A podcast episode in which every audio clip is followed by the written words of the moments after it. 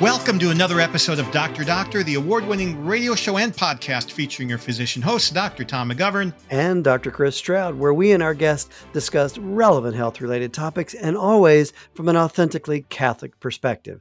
Dr. Doctor is brought to you in part by the generous underwriting of our friends at CMF Curo. Learn more at mycatholichealthcare.org. Live your Catholic faith in your healthcare with CMF Curo. Today, our guest will be heard across the EWTN Global Catholic Radio Network. Joining us again will be Dr. Eustace Fernandez, well known to regular listeners for his revelations about working in a COVID ICU for the last two years. Today, mercifully, he's going to talk to us about common respiratory problems not called COVID. Chris, why is this such an important topic for our listeners? Well, anything Dr. Fernandez has to say is worth listening to. Uh, so that's lesson one. Um, but if you think about it, Tom, if there's anything that we all share in common, what might seem like at times lately anyway, uh, absolutely insurmountable differences among people, we all breathe. Uh, there is no way around that. We all breathe. We all must breathe. In fact, we have to do it about 15 times every minute. And we can only go, for the most part, a few short minutes without breathing, uh, or we'll die. Uh, so breath, let's just say, is universal, um, and and the organ of breathing are the lungs, or more specifically, the respiratory system, and it's universally critical. Every breath, literally, is a creative event in which oxygen is converted into energy. With every breath, it has to be thought of as a gift from God. Hey, and by the way, as a mentor of mine used to say, there's no breath that you'll get, the, there's no guarantee that you'll get the next one. So that one that you just took, you better enjoy it, might be the last one. ah. so, so, breath uh, and the need to breathe unites us, listeners. It unites us with each other. You could say it unites us with our Creator. We all breathe. So we're all very tied to potential problems with breathing. So, listeners, take a deep breath and pay attention to this episode. And uh, last year we covered uh, a book called Every Deep Drawn Breath by another pulmonologist who's in the Catholic Medical Association, Dr. Wes Ely. And that talked about, uh, you know, revamping the way things are done in the ICU. Here we're focusing on problems outside the ICU asthma, coughing, COPD, and even cystic fibrosis. Yeah, fascinating stuff that affects millions and millions of people, almost 25 million people a year alone, just with cystic fibrosis. So, fascinating stuff that affects so many people. And if you're keeping score at home, we have an upper and a lower respiratory system. What separates? Basically, your vocal cords. Anything involved in breathing above the vocal cords, that's the upper respiratory infection. Anything below it, like the trachea, you know, your your air tube, your windpipe, the bronchi, the lungs, that's all lower respiratory. So we'll be using those terms upper and lower. But before we get to our wonderful guest, we have our medical trivia question of the day. The category is air exchange. What else so, could it possibly be? What, what else? It has to be related to the topic somehow. So I found this 1972 study calling through the, the volumes of medical literature in my small den here, in which the Journal of Anatomy looked at 28 adult human beings to see how much surface area is in the average adult lung. So I want to make this visual. It's a multiple choice. Is the surface area inside your adult lungs closer to the size of a singles tennis court, the 12th green at Amen Corner at Augusta National Golf Course, the floor of a cleanly swept and, and sanitized full size school bus, a pickleball court, or the smallest American with Disabilities Act compliant bathroom? You're going to have to wait till the end of the show to find the answer to that and more here on Dr. Doctor. Welcome to today's special guest interview. We have back with us today Dr. Eustace Fernandez to talk about common respiratory problems.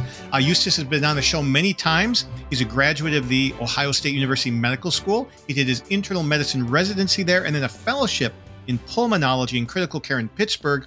He now practices at Lutheran Hospital of Indiana, where, among other things, he is the medical director of critical care services for Lutheran Health Network and also the medical director of the Adult Cystic Fibrosis Clinic. He's also the husband of Anne and father of five. Eustace, welcome back to Dr. Doctor. Glad to be here. Thanks for having me.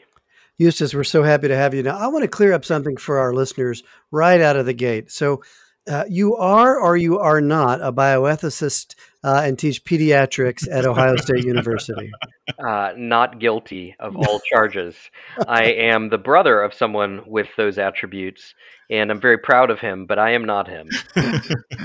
and we are proud that you could join us. And we're also happy to, to have your brother, Ashley Fernandez, on uh, from time to time as well. Well, let's begin by telling us really what led you uh, to decide on focusing on caring for patients who had lung disease. And how's that decision to tied for, I mean, excuse me, how was that decision tied in some way to caring really for the sickest of sick patients in intensive care units?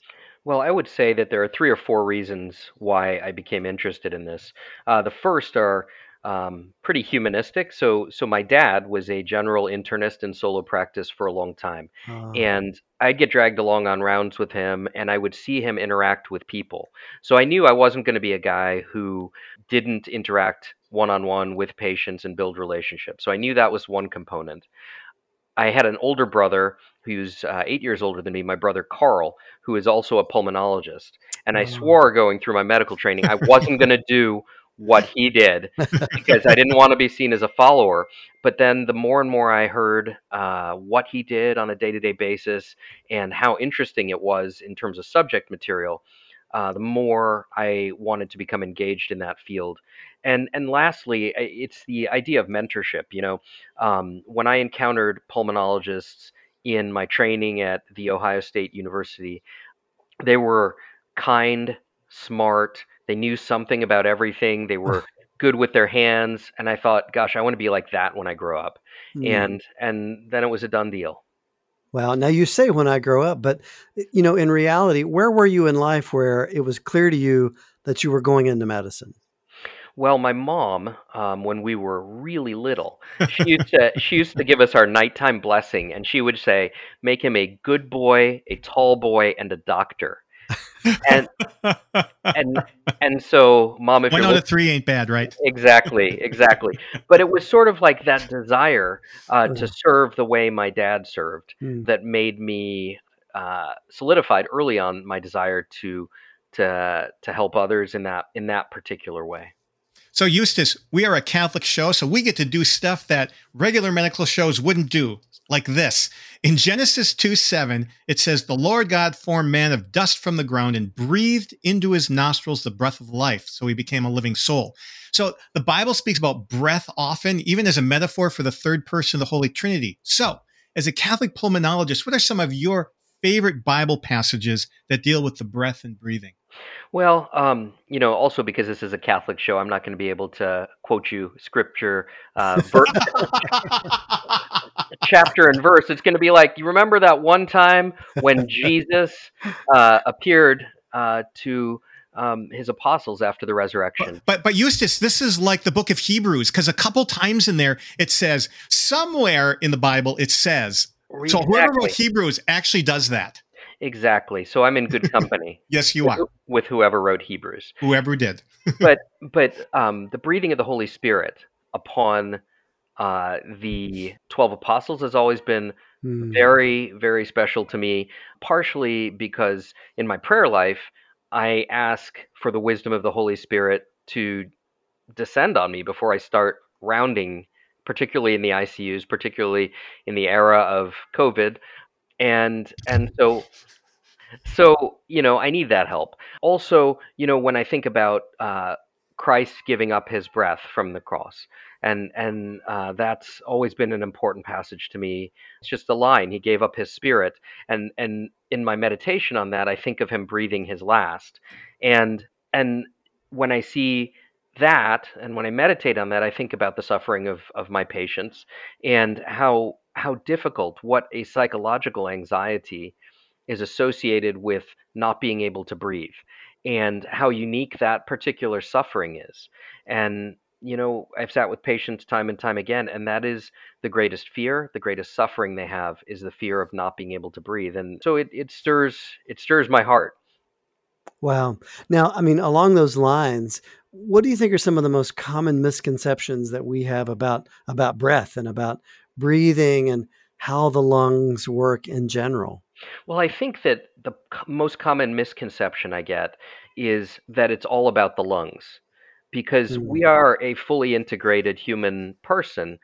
So to have breath, one must have many different things. So a functional brain, um, a uh, a windpipe um, that the air passes through, Hmm.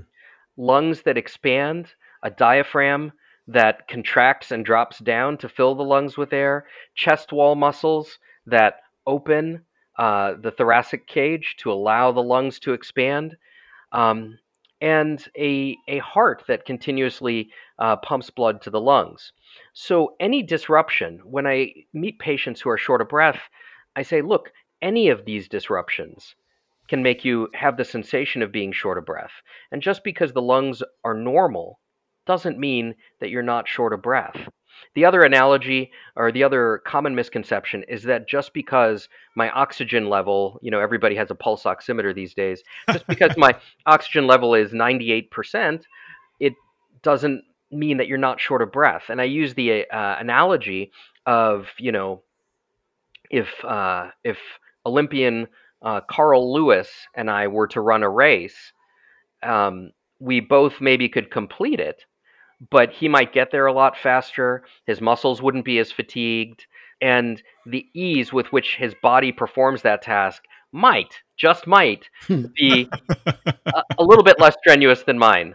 So, so that number is just a number, and it's reassuring, but it doesn't mean that the person's not short of breath and doesn't have a problem that we have to deal with. Now, you know, we love our words in medicine, but to play word police a little bit, and I say this because I had a discussion with a parent of mine recently who said, I'm struggling to breathe. And I said, Be careful what you say to your doctor. You you can't say that because we hear shortness of breath. And to a doctor, shortness of breath has a very specific meaning. This person meant to say, My nose is stuffed up. I'm struggling to breathe through my nose, which is not shortness of breath at all, is it? No. But when you say shortness of breath for our listeners, what do you mean exactly? So it is a processing in the higher parts of the brain of one of those areas not working well, of the lungs not working well, of the bronchial tubes being spasmed, of fluid filling the lung, of the diaphragm muscle not working, or of those muscles that we rely on to control chest wall movement not working.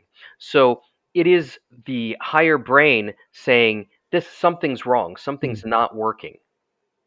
So it's a subjective feeling of needing oxygen, you might Of- say. Of needing oxygen or you know uh, air hunger Hmm. or um, or an unmet need to perform the task that the body is being asked to do. Sure.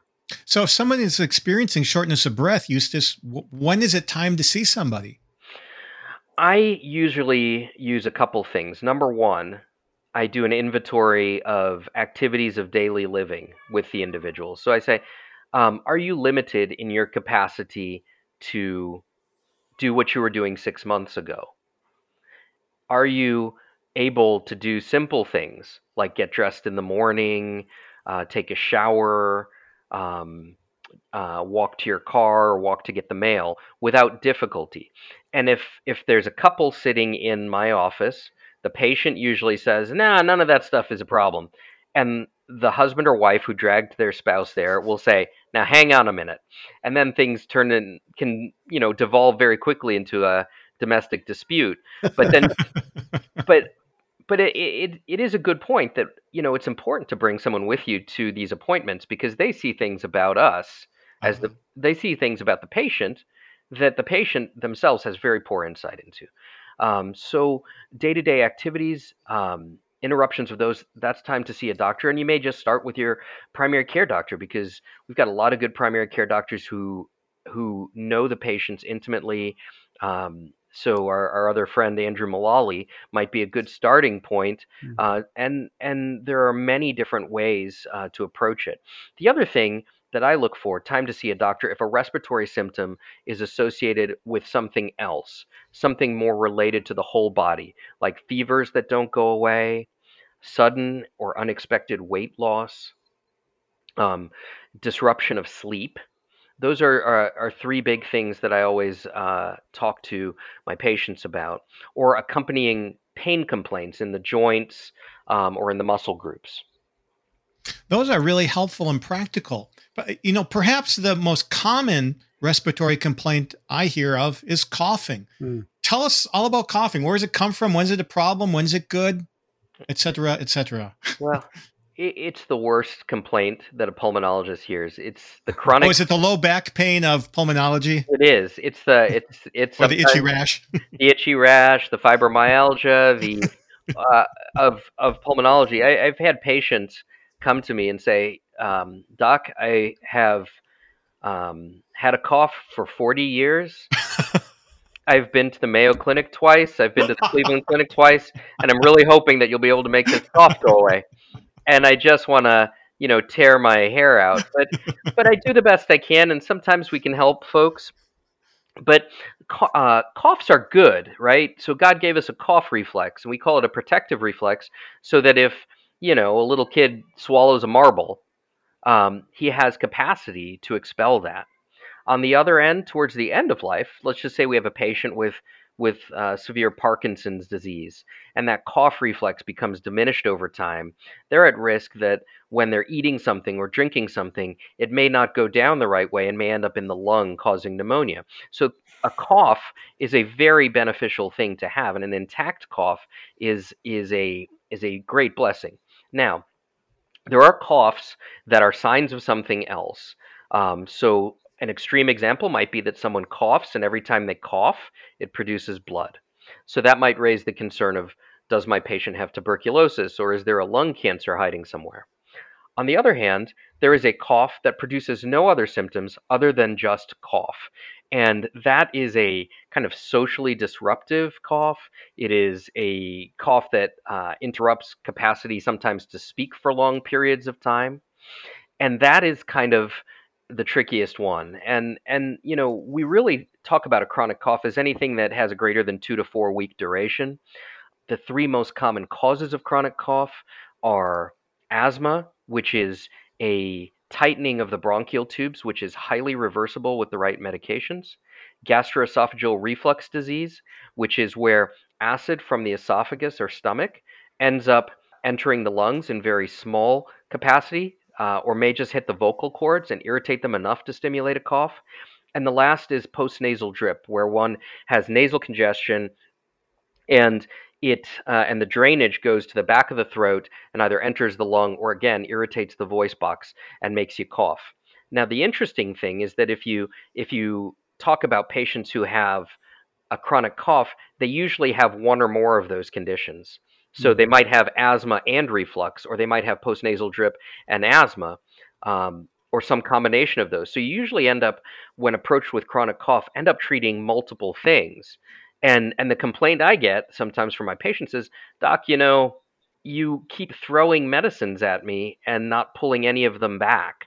And then we have to, you know, talk about those, you know, what are they called? Venn diagrams, the overlapping circle thing. yes. And, uh, yes. and uh, and and I have so many pieces of paper in my office with that same Venn diagram. Um, I've gotten pretty good at it, but um, but uh, chronic cough is complex, and it as a pulmonologist, it's a it's an important thing that we see in our clinic. Now, you know, I know the moms listening are wondering why is the pharmacy full of cough suppressants if a cough is a good thing? And when is it a bad thing to try to suppress my cough with a medicine as opposed to me just allowing it to happen because this guy on the radio says it's a good thing? right, right. Because a uh, a cough is a valuable thing to have.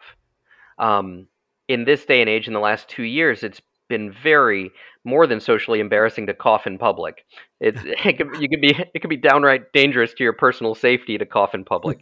But but um, I think generally what I tell my patients is that coughs are good and to cough things out because just getting whatever is down in the lung out of your body is always going to be a good thing. I encourage cough suppressants really just in one occasion um, one or two occasions. One is when it's disruptive to sleep, because sleep is so important to s- the way the body functions that if you have a cough that's keeping you up all night, I usually will encourage my patients to take something to help them sleep at night. Um, the other is a rare condition uh, called cough syncope, where someone oh. uh, has you know sudden onset of violent coughing, and they pass out. Wow, I could see that would be a problem. Yes, yes. yes. So moving on to another symptom that, that you referenced uh, earlier, you said, you know, wheezing as a common uh, respiratory symptom. What does it really mean to wheeze, um, and what should we know about that? So wheezing is caused by a couple things. Wheezing is usually caused by constriction of the bronchial tubes, which are, you know, the tiniest airways, and turbulent flow through those airways. So turbulent flow, normally we have nice laminar flow through the airways, but you get turbulent flow when those airways are tight and when there is uh, mucus or some form of inflammation within the airway, and that generates a wheezing noise.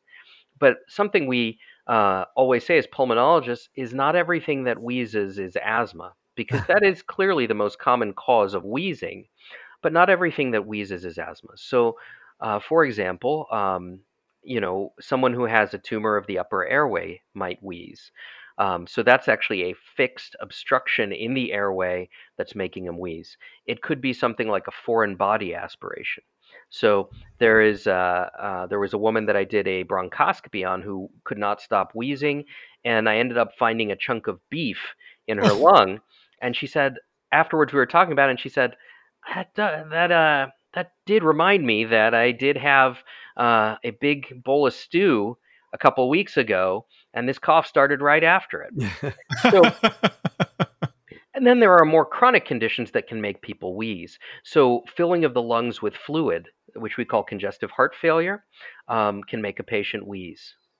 So there are a couple different things, and it's really important. We call it the differential diagnosis to generate this list in the brain of things that are common and potentially fatal that might cause the patient's symptoms. So, someone much smarter than me once told me, Eustace, you're only responsible for things that are common and things that are potentially fatal. So, if you go through your list and you got all those things on there, you're in good shape.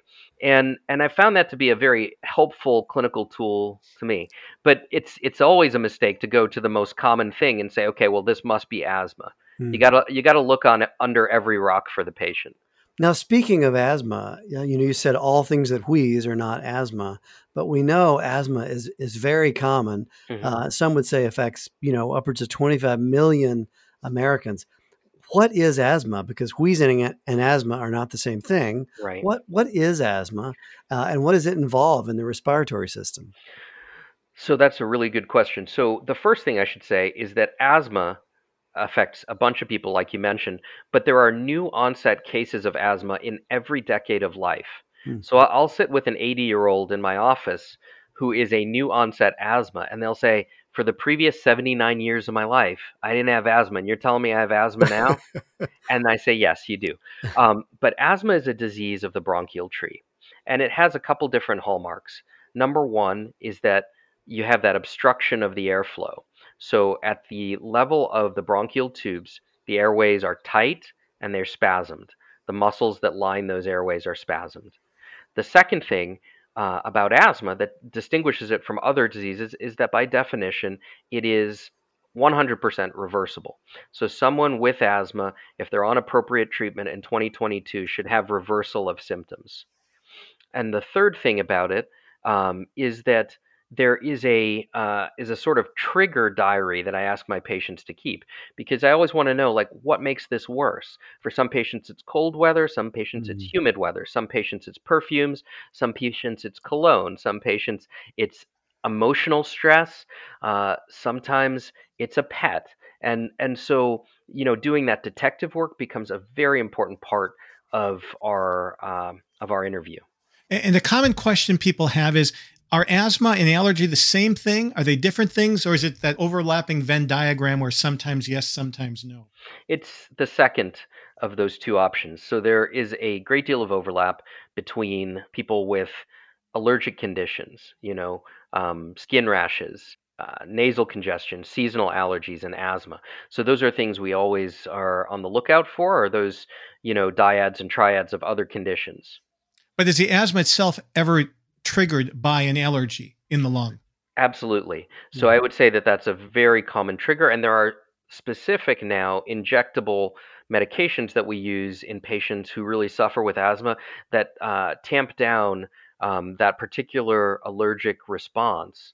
And, uh, and they've been highly effective in reducing hospitalizations, ER visits, need for uh, steroids, which are you know wonderful when you need them, but the long-term trade-offs become very bad after a while. And anyone who's ever been on prednisone or, or medication like that long term uh, understands that these flare ups of asthma are very costly to other areas of health. You get things like poorly controlled diabetes, uh, weight gain, mood disturbance, insomnia, poor wound healing, and, and a whole host of things. Wow. Well, that seems like a good time to take a deep breath and a break. Uh, so stay with us, listeners. We'll be back with Dr. Eustace Fernandez here on Dr. Doctor. We're back with Eustace Fernandez here on Dr. Doctor with more common breath of life related problems. The next one is called COPD, chronic obstructive pulmonary disease. There are commercials for it on TV. What is it, Eustace? How does someone know if they have it? So, chronic obstructive pulmonary disease, like asthma, is a, another obstructive lung disease. So, the bronchial tubes are obstructed. But the important thing about it is that there's an actual permanent anatomic change to the lung, and we call that emphysema.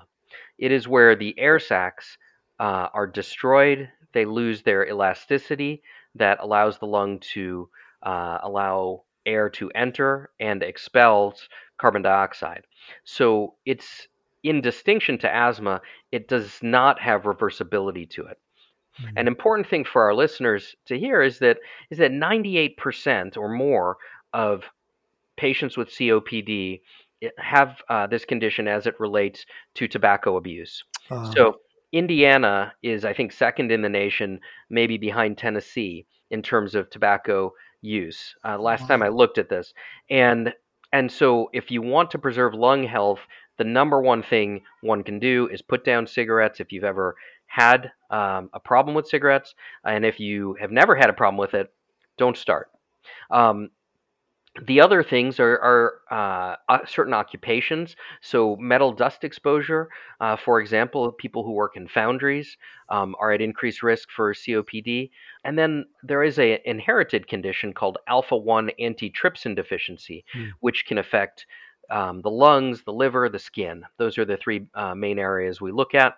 And so it's a disease that is treated with inhaled medications in much the same way asthma is, but what causes it, um, what its natural history is in terms of reversibility, and, eh, um, are very, very different.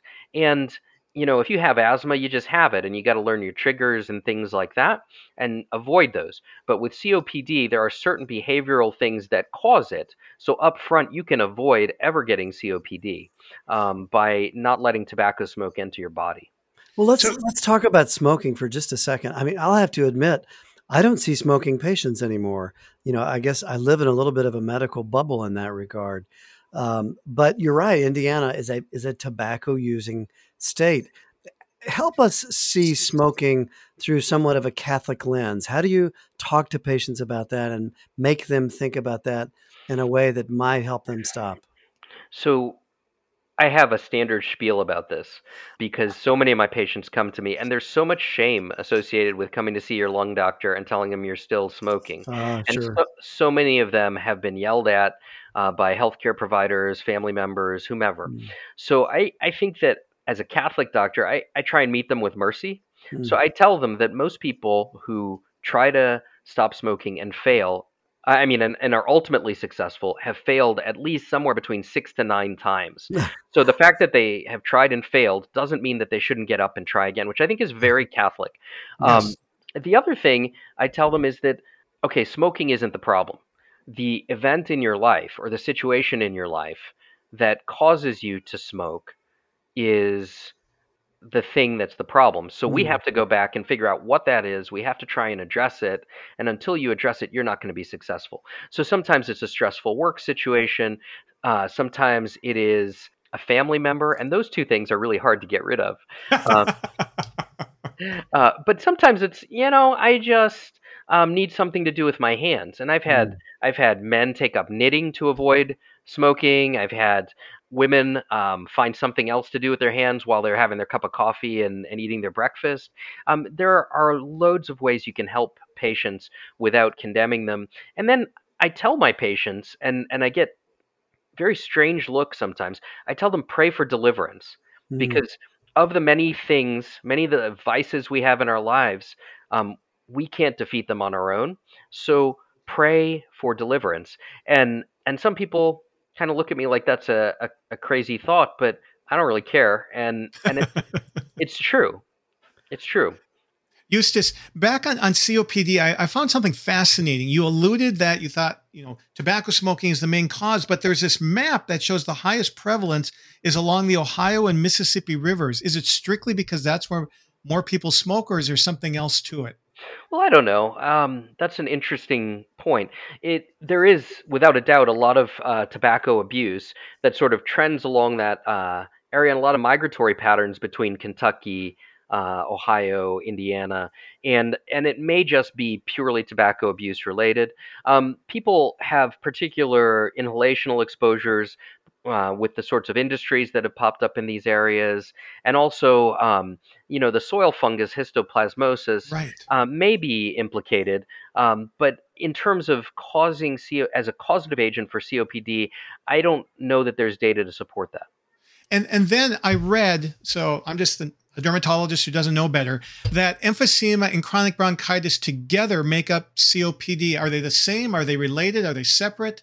So emphysema, I think of as the actual disturbance of the anatomy within the lung. So by that I mean the destruction of the lungs. So if a patient has a lung surgery and it's removed and we look at it under the microscope, we can say these air sacs are larger than they should be, they're floppier than they should be, they're negatively impacted by tobacco smoke, and that's what emphysema is. Chronic bronchitis is a is a symptom.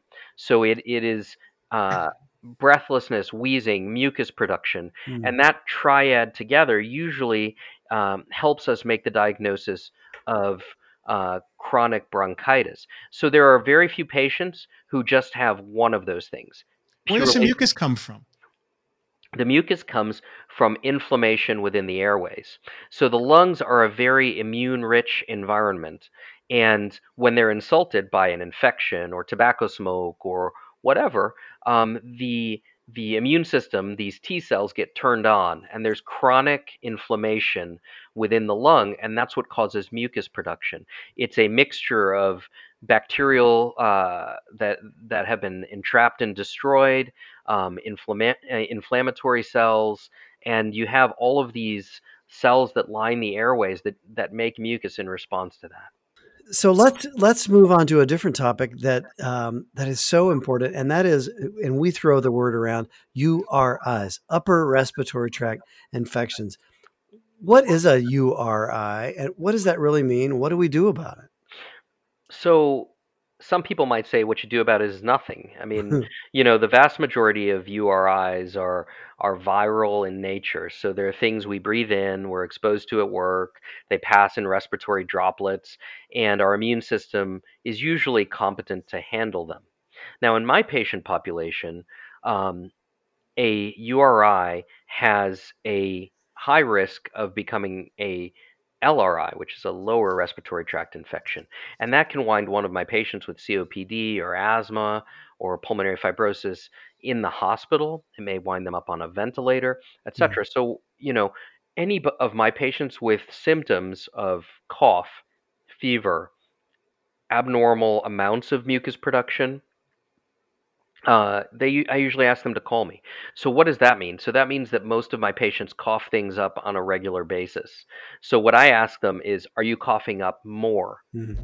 Is it uh, has it changed in color or character? Has it become uh, thicker? Has it become bloody? And those are things that really get my attention because the the age old question is like, do I need an antibiotic or not? Right. And and many patients feel uh, feel really bad if they leave the office without an, uh, an antibiotic and they feel like the doctor did nothing for me. But we have to be good stewards of these antibiotics because if we keep using them over and over and over mm. again, we will not have ones that work uh, against these highly resistant bacteria. Well, yeah, Eustace, I had a patient recently angry at me, and she said, "Oh, you're one of those new doctors that doesn't want to give antibiotics for anything." um, but, but run the list for us on a couple of key things that would tell a patient, "Yep, you need an antibiotic." So I think fever of more than you know four or five uh, days duration. Mm. I think changes in the mucus or signs or symptoms that this is passed into the chest. So, um, so someone who starts out with just a cough, uh, maybe even emanating from a sinus pressure or sinus and uh, sinus infection, and then starts to feel it in their chest and uh, maybe develops pain in the chest or uh, pain when they're taking a deep breath in. So, mm-hmm. that in and of itself, those are warning signs that they might need an antibiotic. It doesn't mean they definitely need an antibiotic, but it means they should sit with their doctor uh, or nurse practitioner or PA or whoever sees them. Maybe get a chest x ray to make sure that they don't have a pneumonia, which is a lower respiratory tract infection, and also to make sure nothing else is going on. So, I've unfortunately seen many patients who have an undiagnosed lung cancer who think they have pneumonia. Uh-huh. So again, common things, things that can kill you. Pneumonia and lung cancer, unfortunately, fall into both of those categories. So it's it's important. Uh, nobody likes going to the doctor. I don't like going to the doctor, but sometimes you have to, and you have to have them lay hands on you, listen to your chest, um, and then maybe go take a picture of your chest and make sure that everything's okay. So, Eustace, what has to be present for you to actually give somebody an antibiotic for a strict upper respiratory infection? Well, a lot of it has to do with the longitudinal relationship I have with the patient. So, and, what if it's somebody that doesn't have a chronic lung problem like your patients do? Right. So, in those cases, it I usually require uh, a couple things. Number one is duration of symptoms. So, someone who's been sick for two days, I'm not going to give an antibiotic. Um, I also have to examine them um, closely, listen to their chest, look up into their nasal passages, and see if I see um, clear drainage or if it's uh, nasty infected looking stuff look in their ears um, put my hands on their on their sinuses and at the front of the forehead and over what's called the maxillary area which is right over the cheekbones. And and and those things can raise my suspicion that maybe this patient needs an antibiotic. And then you step back for a second and look at the whole person and say how sick does this person look to me? Do they look what we would describe as toxic? And how worried am i that this patient based on their symptoms the duration of symptoms what i'm finding with my exam how how likely is it there that they are going to progress to something more serious and how about you know, color of mucus green does green mean bacteria or is that a myth that's a myth that's Thank a you. myth that's a myth. I mean, it can, you know, you can. I, have had people bring me samples of things that are all oh, no. all the colors of the rainbow, um, and and and the only color that bothers me is red because red. it's usually blood. Uh-huh. Um, but um, but you but, know, if we have uh, if we have would be medical students or medical students listening, I feel like they should sort of rewind your last answer and commit that to memory. I mean, I feel like we're interviewing Dr. Osler himself, Tom. I mean, but, but your answer was, I have to see somebody, I have to touch them, I've got to look at them, and I, have got to put my hands on them. No MRIs or PET scans or really any technology at all, other than maybe a stethoscope, right? Um, but right. that's almost romantic listening to that description. Well, I'm uh, I'm an old romantic, as you guys know. Yes. Uh, but yes. but there is so much that can be learned just from listening to patients. Yeah. Most of the time, they will tell you what's wrong with them, mm. and then putting your hands on them and listening to them, um, it it reminds us and them that we're all part of the same you know the same team. We're part of this this human race created in the image and likeness of god and things are supposed to look sound a certain way by design not by beyond beyond the philosophy it's good medicine and it doesn't really matter what specialty you're in. We need to see you and we need to look at you and touch you and do a physical examination and take a thorough medical history to find out what's wrong. That can get lost in these days of, you know, highbrow talks of technology. Right. I had a uh, very cringeworthy moment where uh, a medical student uh, told me I sent her off to see a patient and she said, I'm going to do a computer biopsy first. and, and I had never heard this term. And she, I said, "What's that?" And she said, "I'm going to go through and and look in the computer and get all their records and and and look at Yeah. everything first. And and I said, "Over my dead body." So you go see that patient, you talk to them, you get their story, yes. and uh, and um, figure Now, it it's out. funny hearing you say that because I've had learners with me commonly, and I mean, we digress a bit, but I think it's it's noteworthy where they they feel as though they need to have the answer before they go see the, patient, so they do the computer biopsy, and you know they'll say, "I don't I don't want to go in that room and see that patient because I don't know anything about fill in the blank, whatever they think that problem is." But in reality, good medicine you just go in and start asking questions and then come out and describe to your instructor what what it is that you saw and heard and uh, and felt. That's been around for hundreds of years and technology has not changed that need a bit No, and it's the thrilling part of medicine is to just get to know a person Mhm. and hear their story, and you learn so much from them. It's it's the most satisfying part of medicine. Eustace, in our last few minutes, I want to cover a topic that's near and dear to your heart. It's the most common genetic condition associated with early mortality cystic fibrosis. What do we, especially as Catholic listeners, need to know about this? So, great question. Cystic fibrosis is a disease of uh, that is caused by a mutation in a gene called the CFTR uh, gene, and it causes mucus within the lung to be incredibly thick, incredibly inflamed, and leads to many, many different types of infection, which ultimately become terminal through breathlessness. Now, this last time I read about this, this genetic condition has the highest rate of prenatal abortion, even ahead of Down syndrome. Oh, my. Yeah, and and but I'm here to tell you that thanks be to God, we have had new treatments um, in the last few years, uh, an explosion of new treatments that help these patients live longer and better.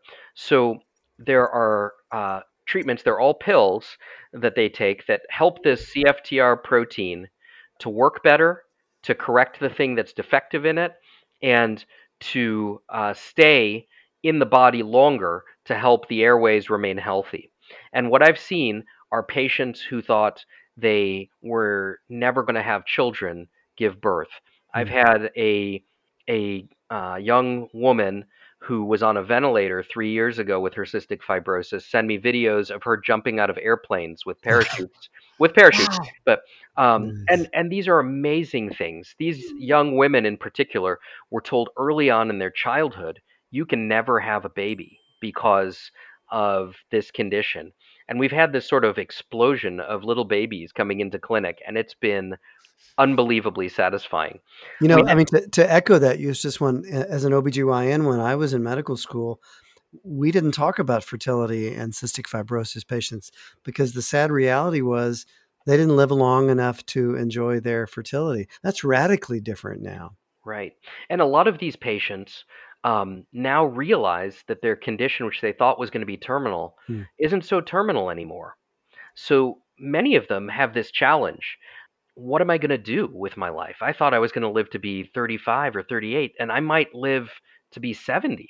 Wow. Maybe, maybe I'll go back and and uh, uh, go to college. Many of them have purposefully chosen not to marry because they thought they were not going to be around for much of that marriage. Sure. So many of them are going back and looking at these questions again, and it is so deeply satisfying uh, to see them grow as people and to regain hope and uh, and um, and to try and figure out what God's purpose is for their lives. I mean, how radically has the lifespan changed just since you've been in college?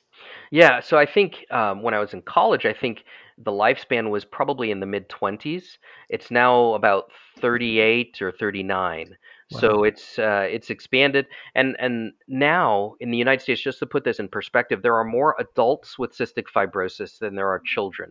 Wow. So so they're living longer, they're living better, um, they're going to college, they're getting jobs, they're doing all sorts of of really fulfilling things. Most uh, you know, most importantly, they're getting married, they're having children, um, and they're um, they're taking a real joy in life. Eustace, if somebody wants to learn more about problems with breathing, problem with their lungs, where would you send them? So I would send them to my office because I have five children and I need to keep working. but if if they're not local, um, you know, uh, I, I, have found I have found uh, your alma mater, the Mayo Clinic's uh, website, um, where you you know can look up a disease and read in lay person's terms the the description of the disease and what to do about it and what to. I found those to be incredibly helpful. Yes. Um, so I think the Mayo Clinic is probably uh, the the best online resource out there. Um, the Cleveland Clinic also has some very good informative um, uh, pages. Well, Eustace, it's been great talking with you. What final thoughts from a pulmonary perspective can you share with our listeners? Well, what I can tell you is that the lungs are one of the most exposed, maybe after the skin, organs in the human body.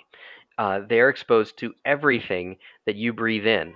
So my my final word would be be careful what you breathe in. take, take care take care of the lungs that God's given you. Fortunately, He's blessed all of us with two, uh, mm. but we it's the only set we've got. So um, breathe in clean air, exercise, take care of uh, what you put in your body nutritionally, and don't inhale things that are bad for them. Smoke, marijuana, vaping, all of that stuff, which we could do an entire other show about. But be a good steward of it, just like the rest of your body. Well, Eustace, thank you so much. Patients are lucky to have you. We're lucky to have you. You're so much more charming than your brother. And um, we, we, hope to have you back again on Doctor Doctor soon. Thank you. My pleasure. Thanks. Thank you. See you guys. Welcome back to Doctor Doctor, and welcome to the answer of this episode's medical trivia question on what else but air exchange, Tom. Yeah, a 1972 study looked at 28 adult human beings. It was published in the journal of Anatomy to answer the simple question how much surface area is in the average adult lung? So you got the multiple choice question Is it closer to the surface area of a singles tennis court, the 12th green at Amen Corner at Augusta National, the floor of a full size school bus, minus everything that's on that floor, a pickleball court, or the smallest ADA compliant bathroom? And the answer is my favorite new sport, pickleball. pickleball court. so, and that's about 880 square feet is a pickleball court. And in that study, they found a range of about 500 to 1,000 square feet, with the average being about 861 square feet. So now you know your lungs have about the surface area of a pickleball court. Chris, I mean, yeah, pickleball. well, I was just going to say, imagine what we're talking about there is if you took your lungs and laid them out flat, it would cover a pickleball court that's a huge amount of space. But we're not um, recommending that you do that. No, that would not be optimal to do that. Even if you um, are professionals. But it does show just how important those two organs are in your chest. Yes. And Chris, our top three takeaways from Eustace's uh, cornucopia of practical tips. Yeah. As always with Eustace, picking three things out of the things that he said is challenging because he's just so good. But I really liked um, one of the things he said that a cough is a good thing to have. It's something yes. to, something to be happy that we have because it gets bad stuff out of the body. Uh, and he went on to say suppressing a cough, maybe really if it's just keeping you awake at night, uh, was one of the more common reasons to suppress it. But in general, it's a natural response and it's doing something that's worth doing. Um, I really liked, eh, and it's hard not to like, I guess, smoking is a horrible thing. I think it's easy to forget about smoking uh, until someone like Eustace points out that our own state of Indiana has a very high rate of smoking. We're seeing vaping a lot now in teenagers. It's all bad. Don't breathe anything in other than clean air. It's bad for you. Stop doing it. And I really liked where he said, pray for deliverance because that's an addiction. Um, and God can deliver you from that as He can do anything. All things are possible. So use that tool. And then my last but really favorite thing that he said, this this won't surprise you. It was his Osler esque description um, of how to encounter a patient, and in this case, a patient with a pulmonary complaint. Uh, but just that image of sitting next to a patient, taking a medical history, touching them, listening to them, observing the color of their skin, the color of their nails, listening to them with a stethoscope. Um, that really evokes um, a, a, romantic vision of medicine, but it's not just old fashioned romantic. That's real medicine, and it's it's part of the the beauty of medicine, and it's why we do it. Those are three great takeaways. Yeah, I, I think I like the cough one the best as far as being something practical. Uh, although, yeah, if I'm at work and coughing, I probably shouldn't be there. You know, is that going to change after this pandemic for you, Chris? Are you less likely to work through illness? You know, everything has changed now. You know, if you sneeze in public, you feel as though everyone's going to point at you and say unclean, and you'll have right. to leave the restaurant or something. Um, but I, I think we have learned something about not just working and coughing and sneezing right. and uh, whereas before we would have been tempted to just do it maybe our sensibilities are a little different now well thank you for informing your sensibilities by listening to yet another episode of Doctor Doctor, the award-winning official radio program and podcast the Catholic Medical Association. We ask you to share the good news of Dr. Doctor with a friend and invite them to listen on their favorite podcast app. And we ask you to keep listening to Dr. Doctor. You can find this and all of our episodes on our website, drdoctor.org. And for those of you that may want to dive a little deeper into some of these topics, check out our website. It has all of our links, it has back information on our guests, the papers they've written, the books they recommend, all sorts of information for you. This is Dr. Tom McGovern. And this is Dr. Chris Stroud. And we're signing off until your next dose of Dr. Doctor. Dr. Doctor is the official radio program of the Catholic Medical Association, whose members are dedicated to upholding the principles of the Catholic faith in the science and practice of medicine. The views expressed on Dr. Doctor do not necessarily represent those of your co host or the Catholic Medical Association. Have a question for our doctors or a topic you'd like to hear about?